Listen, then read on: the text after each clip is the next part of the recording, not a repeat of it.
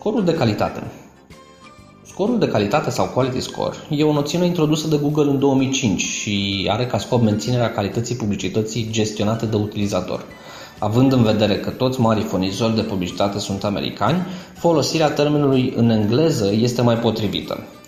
Google, Yahoo și Bing folosesc același termen, quality score. În alte cuvinte, reclamele text sunt notate după un algoritm patentat de fiecare, secret, astfel încât livrarea lor să furnizeze experiența optimă pentru client prin relevanță și să obțină profitul maxim pentru furnizor, în speță pentru motorul de căutare.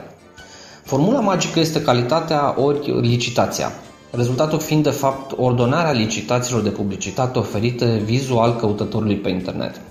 Reclamele vor fi așezate în ordine descrescătoare după acest scor. Uh, nu se știe ponderea calității sau a sumei licitate, însă este public că rezultatul ecuației plasează reclamele sus, în dreapta sau deasupra rezultatelor obținute organic. Totuși, ce uh, factori influențează acest scor de calitate? Uh, primul factor este istoricul ratei de click. Era și normal ca acesta să fie primul factor pentru că reprezintă testul de calitate față în față cu utilizatorul. Dacă reclama este bine scrisă, bine făcută, comprehensibilă și atractivă, utilizatorul dă click. Istoricul acestei rate de click contează foarte mult. Așa că dacă aveți reclame în Google AdWords care nu performează bine la acest capitol, ar fi bine să le revizuiți repede. 2. Istoricul contului. Conturile care sunt mai vechi și care obțin performanțe superioare sunt recompensate cu un scor mai bun. 3. Istoricul ratelor de click dintr-un anumit website recompensează celelalte linkuri care sunt expuse din același site. La fel funcționează și pe grupele de reclame din cadrul contului. 4. Calitatea paginii țintă, adică a paginii pe care ajungem după ce dăm click pe reclamă, relevanța contului, calitatea copyright-ului și ușurința în navigație, contribuie pozitiv la creșterea calității. Acesta este al doilea factor extrem de important. 5.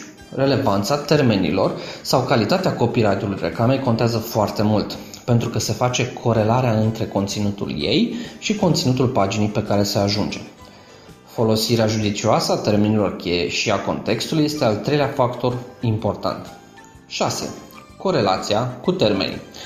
Corelația cu termenii pe care se le citează sau termenii căutați de utilizatori în motoare de căutare.